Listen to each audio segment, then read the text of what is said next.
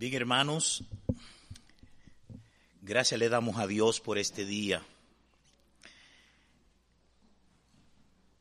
El tema que vamos a tratar es un comentario sobre la epístola de la iglesia de los, de los tesalonicenses.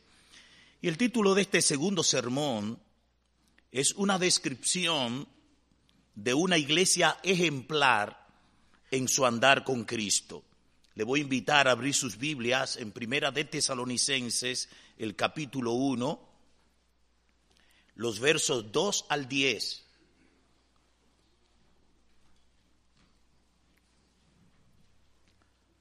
Primera de Tesalonicenses, capítulo 1, verso 2 al 10.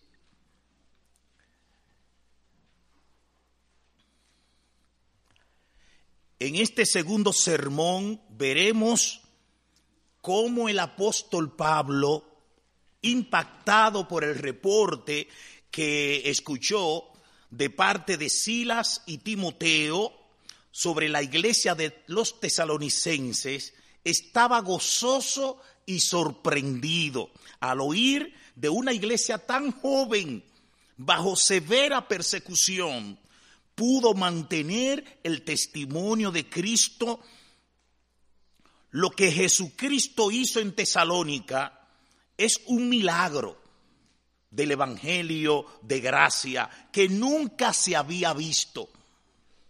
Literalmente fueron tres semanas que Pablo, Silas y Timoteo duraron en Tesalónica. En Hechos capítulo 17, verso 2, dice la Biblia, y Pablo, como acostumbraba, fue a ellos y por tres días de reposo discutió con ellos. Y allí predicó el Evangelio glorioso de nuestro Señor Jesucristo, como lo dice la Biblia en Hechos capítulo 17, verso 3, declarando y exponiendo por medio de las sagradas escrituras que era necesario que el Cristo padeciese y resucitase de los muertos y que Jesús, a quien yo os anuncio, decía él, es el Cristo. Y también los resultados fueron gloriosos. En estas tres semanas de la predicación del Evangelio, la Biblia dice en Hechos capítulo 17, verso 4, y algunos de ellos creyeron y se juntaron con Pablo y con Silas y de los griegos piadosos gran número y mujeres nobles no pocas. Ante este avivamiento en Tesalónica, el diablo constantemente comenzó a desatar una persecución contra los cristianos. El apóstol Pablo, Silas y Timoteo tuvieron que abandonar rápidamente la ciudad de Tesalónica y llegaron a Berea, donde también levantaron una iglesia fundada por la gracia del Evangelio de la Gracia. Pero allí también se desató una bestial persecución contra la iglesia. Pablo tuvo entonces que abandonar a Berea y se fue a Atenas. Y Silas y Timoteo se quedaron en Berea para confirmar la iglesia de Berea, también la de Tesalónica. En Atenas, Pablo no tuvo los resultados esperados y se fue entonces a Corinto, donde entonces se reunió allí con Silas y Timoteo. Y de allí fue donde Pablo escuchó el reporte sobre la iglesia de los tesalonicenses. Y sorprendido por lo que escuchó, se propuso escribir junto a Silas y Timoteo esta carta que hoy estamos comentando. Tres propósitos tuvieron los siervos de Dios para escribir esta carta, las cuales son, número uno, dar gracias a Dios por el crecimiento en el Evangelio de la iglesia de los tesalonicenses, aún estando bajo severa persecución.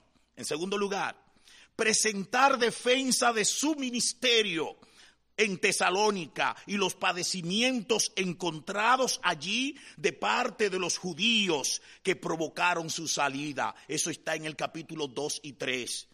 Y en tercer lugar, escuchar sobre eh, o exhortar sobre dos doctrinas, sobre la doctrina del andar del cristiano y la doctrina de la segunda venida de Cristo. Eso está en el capítulo 4 y 5. En este segundo mensaje veremos cómo Pablo da gracias a Dios en el capítulo 1 por la iglesia de los tesalonicenses. Vayamos entonces al capítulo 1. En primer lugar, Pablo, Silas y Timoteo dan gracias de acciones de gracias y oraciones por la iglesia ejemplar de Tesalónica. Miren el verso 2 y la primera parte del verso 3. Dice, damos siempre gracias a Dios por muchos de vosotros. Tanto Pablo como Silas y Timoteo elevan acciones de gracia y constantes oraciones por la iglesia de los tesalonicenses. Como dice la Biblia en el verso 2 y 3, damos siempre gracias a Dios por todos vosotros, haciendo mensaje de vosotros en nuestras oraciones, acordándonos sin cesar delante de Dios y Padre. Cuando tres siervos de Dios dedican tiempo, en su ministerio para dar, gracias a Dios y elevar constante oraciones por una iglesia, es porque ellos mismos han sido impactados como la mano de Dios se ha manifestado, abriendo puerta de salvación para la iglesia y poder y firmeza para vivir sin fluctuar y debilitarse en medio de las pruebas. Ahora veremos por cuáles cosas Pablo, Silas y Timoteo daban gracias y oraban a Dios por la iglesia de los tesalonicenses. Ellos daban gracias a Dios en primer lugar porque los tesalonicenses tuvieron una iglesia de fe, esperanza y amor, según el verso 3, la segunda parte los hermanos de los tesalonicenses no recibieron en vano la fe salvadora. Ellos escucharon el Evangelio de Jesucristo con una fe viva y activa, una fe no de palabra, sino de hechos y en verdad, una fe que produjo obras a favor de la iglesia. También ellos trabajaron con amor, la fe en Cristo los movió a la iglesia de Tesalonicense a hacer obras a favor de su iglesia. Esas obras, producto de la fe, lo hacían con amor sincero y amor de los, el amor de los tesalonicenses y trabajando por la iglesia fue intenso, constante, porque tenían la esperanza puesta en Jesucristo en su segunda venida. La Biblia dice en el verso 3, la obra de vuestra fe y del trabajo de vuestro amor y de vuestra constancia en la esperanza de nuestro Señor Jesucristo. En segundo lugar, Pablo, Silas y Timoteo daban gracias a Dios porque los tesalonicenses reflejaron ser una iglesia escogida por Dios. En el verso 4 y en el verso 5 es lo que vemos. La elección de Dios Padre por los tesalonicenses fue llevada a cabo por su amor eterno a la iglesia de los tesalonicenses. Pablo reconoce que la iglesia en Tesalónica fue elegida por Dios porque cuando él se disponía a ir a Asia Menor a evangelizar, como lo dice en Hechos capítulo 16, verso 6, les fue prohibido por el Espíritu Santo hablar la palabra en Asia. Más tarde, Pablo quiso ir a Bitinia, otra ciudad. Nuevamente el Espíritu Santo se lo impidió, como dice Hechos capítulo 16, verso 7, pero el Espíritu no se lo permitió.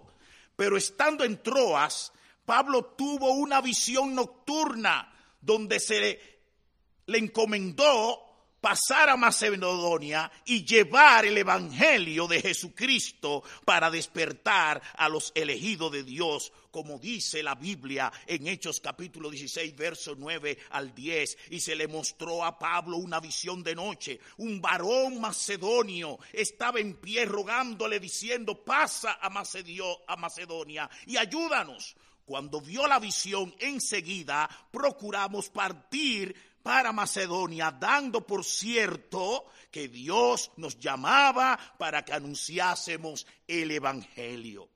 Esta experiencia fue fundamental para que Pablo, para que Pablo comprendiera que la iglesia local de Tesalónica fue levantada por la elección soberana de Dios.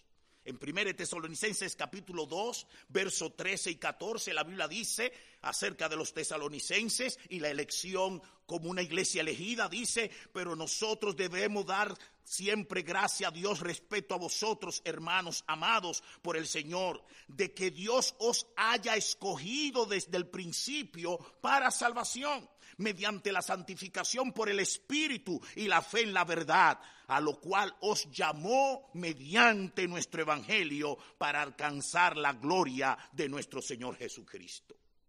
También el apóstol Pablo comprendió que la iglesia de los tesalonicenses era una iglesia elegida por Dios por dos aspectos importantes. Primero, por la manera poderosa como Pablo, Silas y Timoteo predicaron el Evangelio con poder del Espíritu y la manera gloriosa como fue aceptado el Evangelio. Por eso dice en el verso 5, si ustedes ven, pero nuestro Evangelio no llegó a vosotros en palabras solamente, sino también en poder en el Espíritu Santo.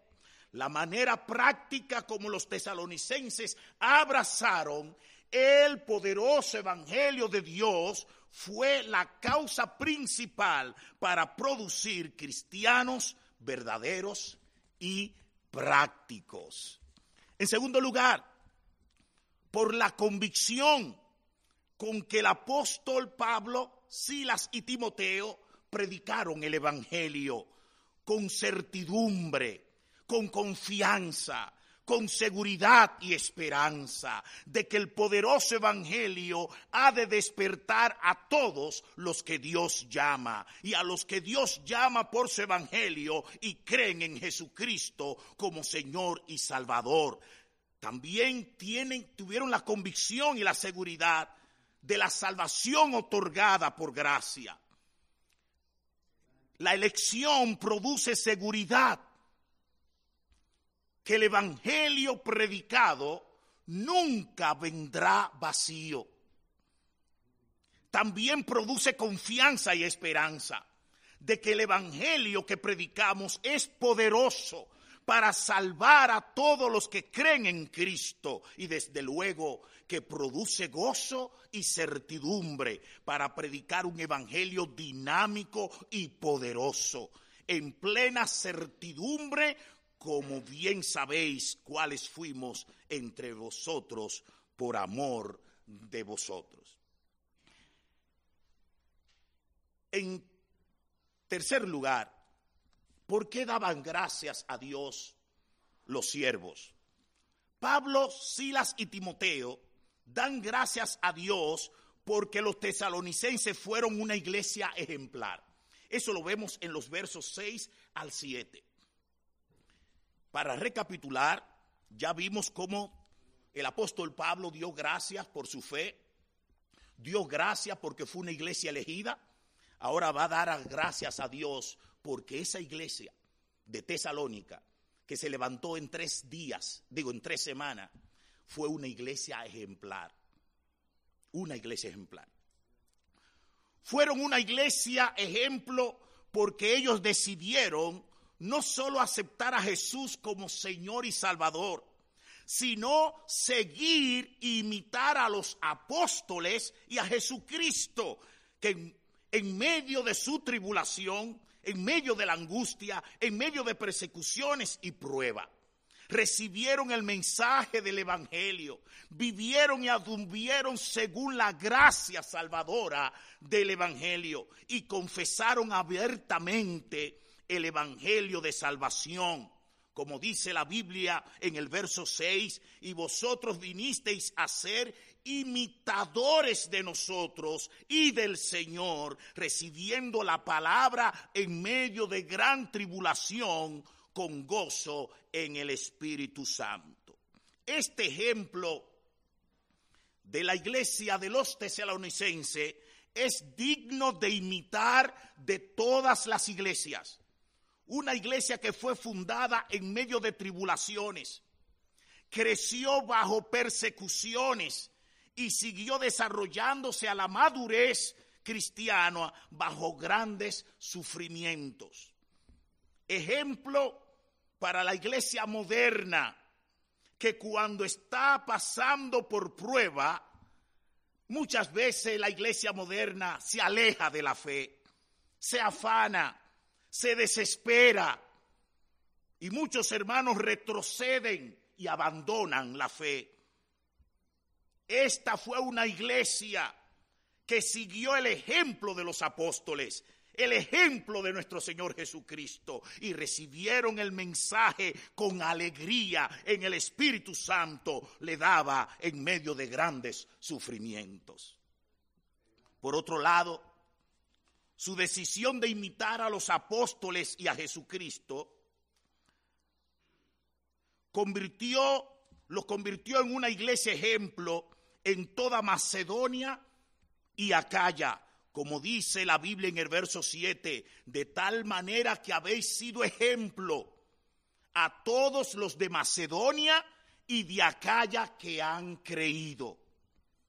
Hermanos, convertirnos nosotros en una iglesia ejemplar de otras iglesias no es por la casualidad ni por ventura. Es por la gracia de Dios derramada en la iglesia y por la obediencia de una iglesia en seguir la doctrina de la vida de los apóstoles y los mandatos del Evangelio de Jesucristo. Por ende, una iglesia apostólica y de Jesucristo es una iglesia que anda según el Evangelio de gracia, que predique el Evangelio, que trabaja por la extensión del Evangelio del reino. Una iglesia en persecución, prueba y sufrimiento, pero nunca olvidaron vivir y obedecer el Evangelio de Jesucristo quiero añadir algo. Si los hermanos aquí presentes queremos ver a nuestra iglesia crecer, eso no es por inspiración que va a crecer, ni porque usted se lo sueñe, ni porque usted lo desee. Nuestra iglesia va a crecer por la gracia de Dios y por nuestra obediencia, por nuestro trabajo. Porque cada uno de nosotros tenemos que llevar esta carga para hacer crecer nuestra iglesia. Predicar el Evangelio en la semana, invitar personas, darle el Evangelio a nuestros familiares, a nuestros vecinos.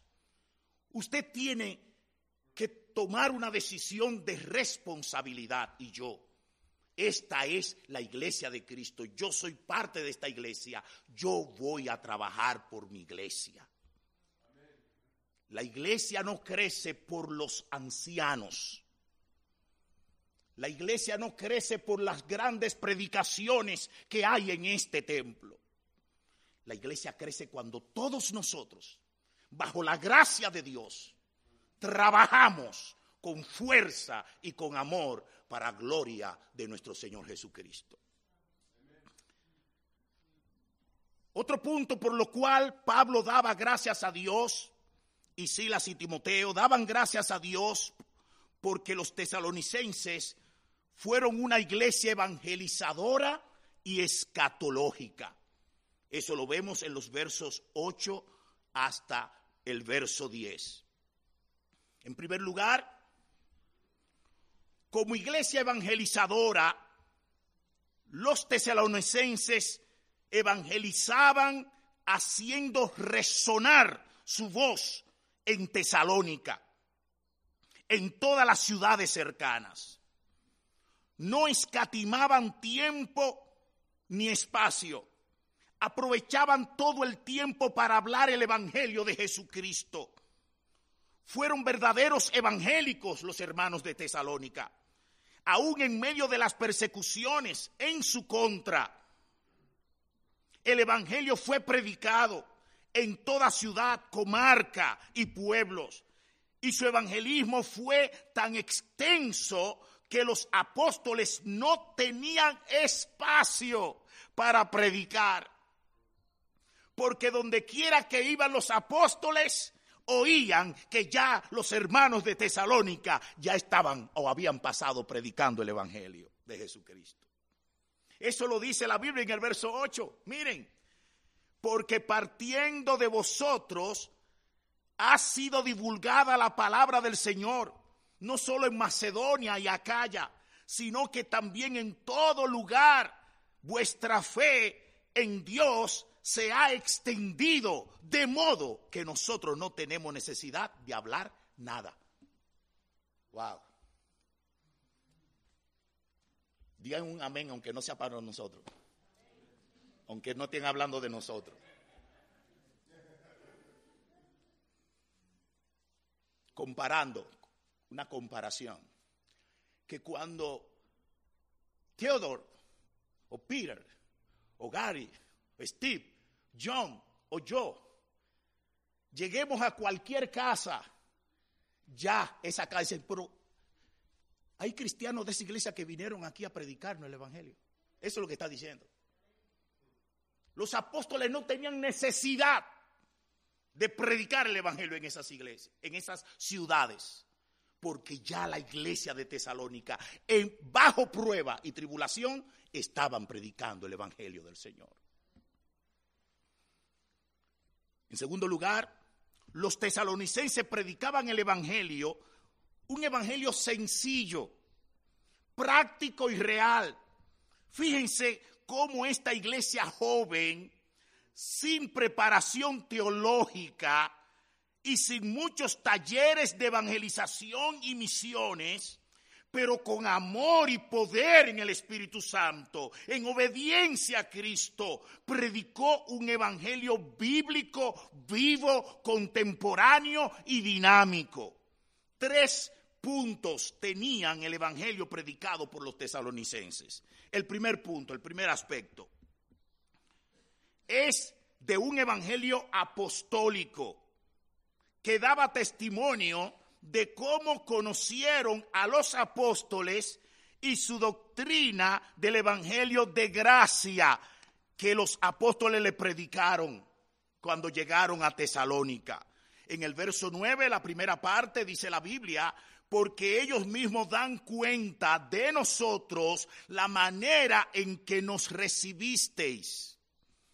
El segundo aspecto de este evangelio sencillo que predicaban los hermanos de Tesalonicenses dice, en segundo aspecto, es de un evangelio que daba testimonio de cómo ellos se convirtieron, dejando y abandonando los ídolos se arrepentían y creyeron en Jesús como Señor y Salvador.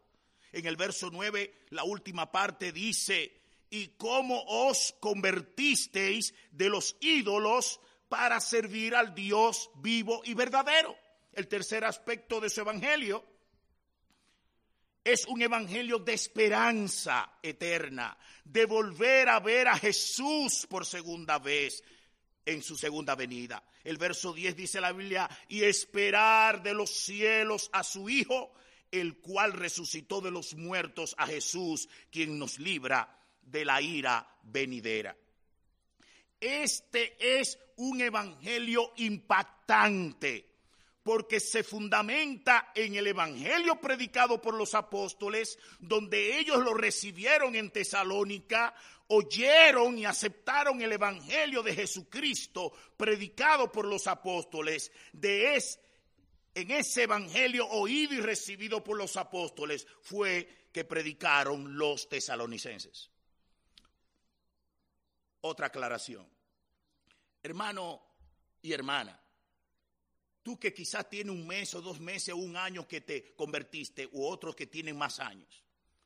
No procuremos rebuscar un evangelio, sino el mismo evangelio que tú recibiste. La manera como lo recibiste, de quién lo recibiste. Predícalo. Este evangelio, vuelvo, fue contundente porque ellos predicaron tomando como base su propia conversión. Fíjense lo que hicieron, los tesalonicenses. Ellos tomaron como base su propia conversión y cómo Jesucristo los liberó de los ídolos a Cristo. Nadie podía ponerlo en duda el evangelio que ellos predicaron porque ellos son pruebas y testimonio de lo que hace Jesucristo con toda persona que arrepentida cree en Jesucristo. Otra aclaración. Hermanos, ¿cuál es el evangelio que tú y yo tenemos que predicar? En primer lugar, el evangelio que te impactó. Ese evangelio que tú oíste y lo que ese evangelio hizo en tu vida. Testifícalo. Díselo a tus amigos. Díselo a tus vecinos, díselo a la persona que trabaja contigo, que estudia contigo en la universidad. Dile la manera como tú recibiste a Jesucristo. Ese es el Evangelio. Este Evangelio predicado por los tesalonicenses fue esperanzador, pertinente e imperioso. Y fue escuchado porque traía consuelo al corazón bajo angustia, bajo prueba y bajo tribulaciones, con la esperanza de que Jesucristo vuelve por segunda vez a salvar a los que le esperan, a librar a su iglesia de todas sus angustias y de la ira venidera. Hermanos de Grace Church, una iglesia ejemplar es aquella donde sus miembros trabajan a favor de su iglesia, predicando a otros el Evangelio de Cristo, invitando amigos, a familiares, visitando amigos para darle testimonio personal sobre cómo Cristo nos salvó y nos rescató, con la finalidad de que ellos también vengan arrepentidos y crean en el Señor. La obra no es de Pablo, la obra no es de Silas, la obra no es de Timoteo. La responsabilidad de predicar y trabajar para el reino de Cristo no es un esfuerzo único de los pastores de Grace Church. Es un trabajo de todos. Juntos e individualmente tenemos que predicar el Evangelio a nuestros amigos y familiares. Invitar traer visita al templo, visitar a los enfermos y necesitados, orar y dar testimonio de lo que Cristo ha hecho por nosotros. Todo este trabajo es responsabilidad de todos. Si la iglesia de Grace Church en Philip imita el ejemplo de los tesalonicenses, veremos el fruto de nuestro trabajo, observando a familiares amigos y vecinos adorando y sirviendo a Dios en el Espíritu en este lugar. La iglesia es tiempo de despertar, iglesia. Es tiempo de predicar el Evangelio de Cristo. Termino con esto. Quiero dejar tres exhortaciones de la predicación de hoy. Número uno, debemos orar a Dios por la iglesia y todos sus miembros, para que la iglesia, para que la gracia de Dios se derrame a favor de nosotros y que Jesucristo abra puerta para que muchos de nuestros familiares y amigos vengan a Jesús arrepentido y crean en Él para salvación. En segundo lugar, debemos superar los obstáculos, desánimos, pruebas y tribulaciones con el poder del Espíritu Santo. Para superar tristeza, afanes, tribulaciones y angustias que impiden que prediquemos la palabra de Dios, debemos entender que la obra del Señor es responsabilidad de toda la iglesia en cuanto el trabajo de la evangelización. Por último, debemos hacer decisiones personales ante Dios para que en su gracia seamos fortalecidos con poder por el Espíritu Santo y en obediencia prediquemos el Evangelio a todos nuestros amigos, familiares y vecinos en nuestra comunidad. Hermanos, debemos tomar como ejemplo a la iglesia de los tesalonicenses para convertirnos en una iglesia evangelizadora y de esperanza ante la segunda venida de Cristo. Un predicador piadoso de los tiempos antiguos, preocupado por su iglesia, en un sermón dijo, yo no lo estoy proponiendo, entre paréntesis, no estoy diciendo esto yo ni los ancianos me han dado permiso para que yo diga esto, pero voy a decir lo que dijo este hombre. Este pastor dijo, hermanos, prediquen el Evangelio afuera, inviten, tráiganlo el domingo y déjenmelo a mí. Y cerró la cita. ¿Sabe lo que este predicador estaba diciendo? Si ustedes en la semana invitan familiares, amigos, le predican el Evangelio, le dan testimonio de lo que Cristo hizo en tu vida, tráelo el domingo y déjaselo a lo que la gracia de Dios va a hacer a través de la predicación del Evangelio. Fue muy usado este predicador, pero él tenía tanta fe en el poderoso evangelio que predicaba, que él le decía, tráiganlo, predíquenle y tráiganlo. Hermanos, yo no sé lo que el Señor va a hacer los domingos con la visita que usted va a traer, pero es la manera como la iglesia crece. Cuando tú y yo trabajamos en la semana y traemos personas para que escuche la palabra de Dios. Yo invito a toda la iglesia a comenzar desde este lunes, a comenzar desde este lunes. Predique, predique, predique, predique, dé testimonio, dé testimonio a su amigo y traiga personas. Y la gracia de Dios será favorable según su voluntad. Padre, gracias te damos en este momento. A ti la gloria y la honra por los siglos de los siglos. Encomendamos nuestras vidas a ti, Señor.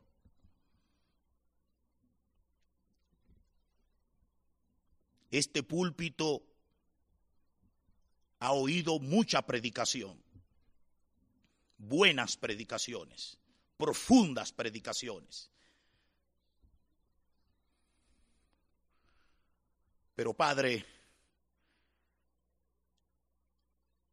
queremos que en tu gracia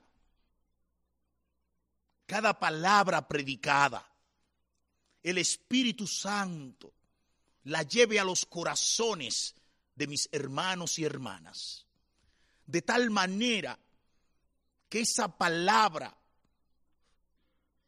por el Espíritu Santo tenga resultados prácticos que por el Espíritu Santo cada hermano, hermana, haga una decisión, un pacto contigo, donde se comprometerá en dar testimonio a su familia, a sus amigos y conocidos, donde trabajará con amor.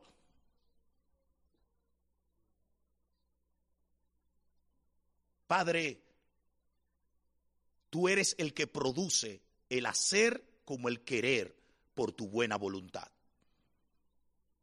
Te pedimos, Señor, que mueva tu iglesia por tu gracia, por tu misericordia. Que este ejemplo de esta iglesia sea recibido, imitado. Gracias, Padre, por tu palabra. En el nombre de Jesús. Amén.